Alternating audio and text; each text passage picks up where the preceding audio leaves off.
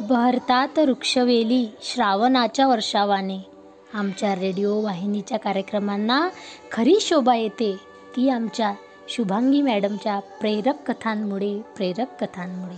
चला तर मग आजच्या या कन्या दिनाच्या पर्वेला साजिशी अशी गोष्ट ऐकूया. प्रेरणादायी लेख सुधा मूर्ती सादरीकरण आहे शुभांगी सरनाईक मॅडम पंचायत समिती अकोट. चला तर मग ऐकूया प्रेरणादायी लेख.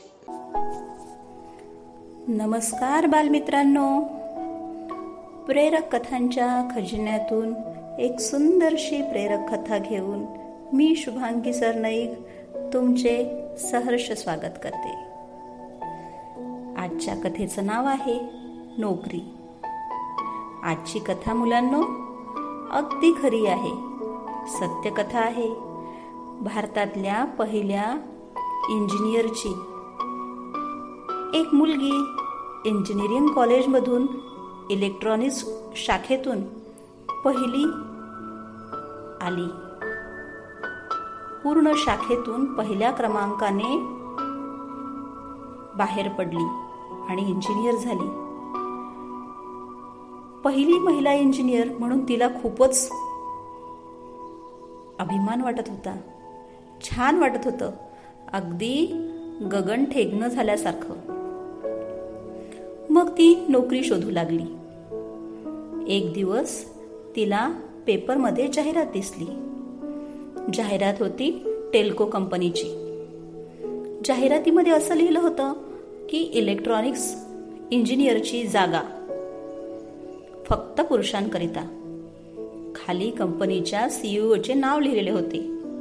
जे आर डी टाटा. जाहिरात पाहिल्यानंतर त्या मुलीला जरा राग आला. तिने जे आर डी टाटांना एक पत्र लिहिले आणि त्या पत्रात विचारले की आपण जी जी जाहिरात दिली त्यामध्ये ती जागा इंजिनियरची जागा फक्त पुरुषांसाठी आहे असे का लिहिले?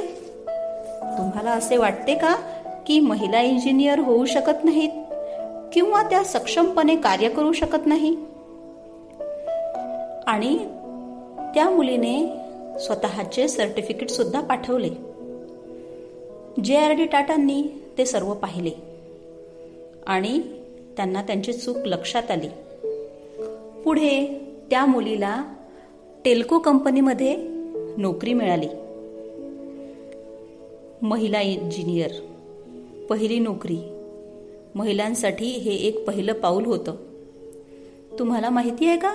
ही मुलगी कोण होती? ती मुलगी होती सुधा कुलकर्णी. म्हणजे आजच्या इन्फोसिस कंपनीचे मालक नारायण मूर्ती ह्यांच्या अर्धांगिनी.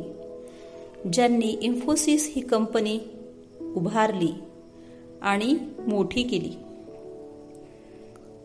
केवळ इंजिनियर म्हणूनच त्यांनी कार्य केलं नाही तर एक समाजसेविका आणि लेखिका म्हणूनही त्यांनी कार्य केलेलं आहे.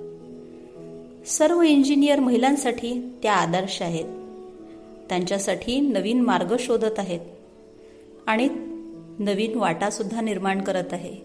अतिशय साध्या राहणाऱ्या लेखिका सुधामूर्ती सर्व महिलांसाठी आणि मुलींसाठी आदर्श आहेत.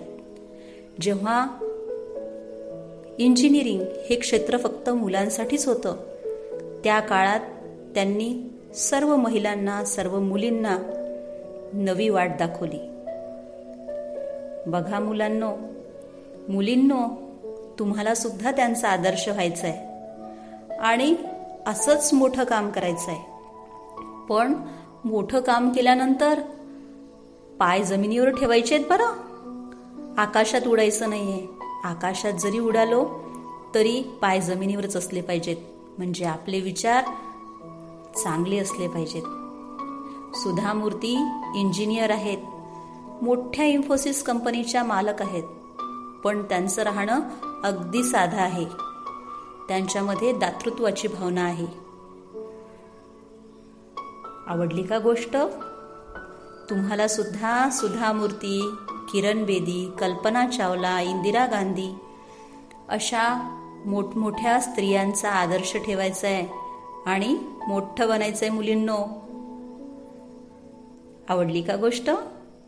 उद्या पुन्हा भेटू एका नव्या कथेसह.